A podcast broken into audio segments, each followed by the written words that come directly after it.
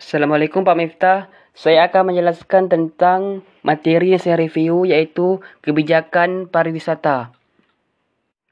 Kebijakan pariwisata yang dijalankan pemerintah diarahkan pada pengembangan pariwisata sebagai sektor andalan dan unggulan dalam arti luas untuk mampu menjadi salah satu penghasil devisa, mendorong pertumbuhan ekonomi, meningkatkan pendapatan daerah, memerdayakan perekonomian rakyat, dan memperluas lapangan kerja.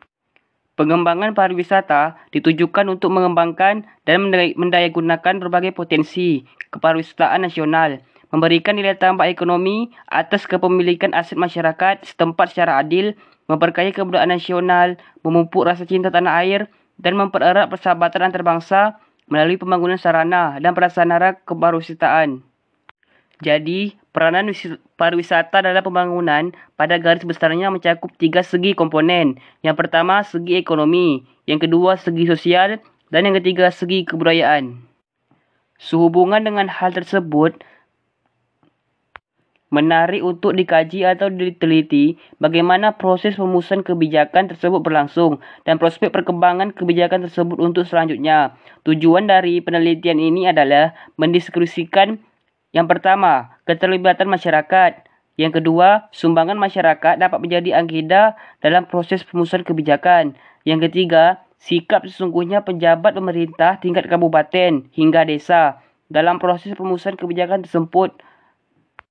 Dan yang keempat, prospek perkembangan sektor pariwisata dan perannya dalam penyerapan tenaga kerja. Yang pertama, keterlibatan masyarakat.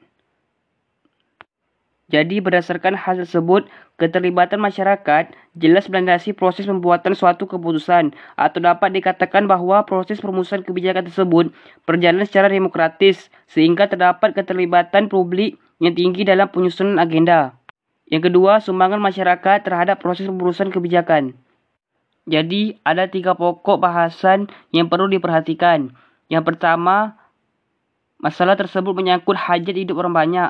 Kedua, harus disertai bukti yang meyakinkan bahawa masalah tersebut nyata dan serius. Dan yang ketiga, penyelesaiannya mudah dipahami. Dengan berpedoman tiga hal ini, dalam penyusunan pokok bahasan, tidak terjadi pemihakan pada kelompok yang kuat yang dapat menimbulkan pemilihan yang bias. Seandainya ada konflik di antara kelompok, maka penyelesaiannya dapat dilakukan melalui diskusi yang, yang rasional dan tidak terjadi usaha membuat keputusan yang dibasahkan masing-masing kelompok sadar untuk meningkatkan keterlibatannya guna bekerjasama dalam satu-satu tim yang kompak. Yang ketiga, prospek perkembangan. Dan yang keempat, sikap pejabat pemerintah.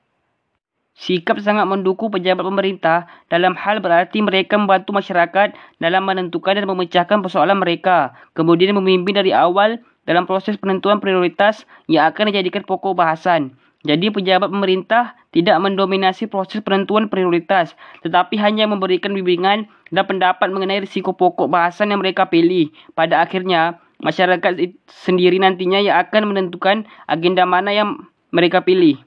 Jadi, pejabat pemerintah lebih bersifat mendorong, bukan membiarkan, let it happen, ataupun membuat itu terjadi, make it happen. Dan kesimpulannya, keterlibatan masyarakat dalam proses pengurusan kebijakan dapat dikatakan tinggi dan berjalan secara demokratis karena sejak awalnya proses formulasi tersebut berlangsung secara bottom up. Artinya, gagasan atau ide pemikiran sejak awal memang berasal dari masyarakat desa itu sendiri, sedangkan aparat pemerintah sampai desanya memberikan bantuan bimbingan dan pembinaan. Pejabat pemerintah mempunyai sikap yang sama, iaitu sangat menyetujui dan mendukung adanya kebijakan tersebut karena itu demi kemajuan dan kesejahteraan semua masyarakat desa tersebut.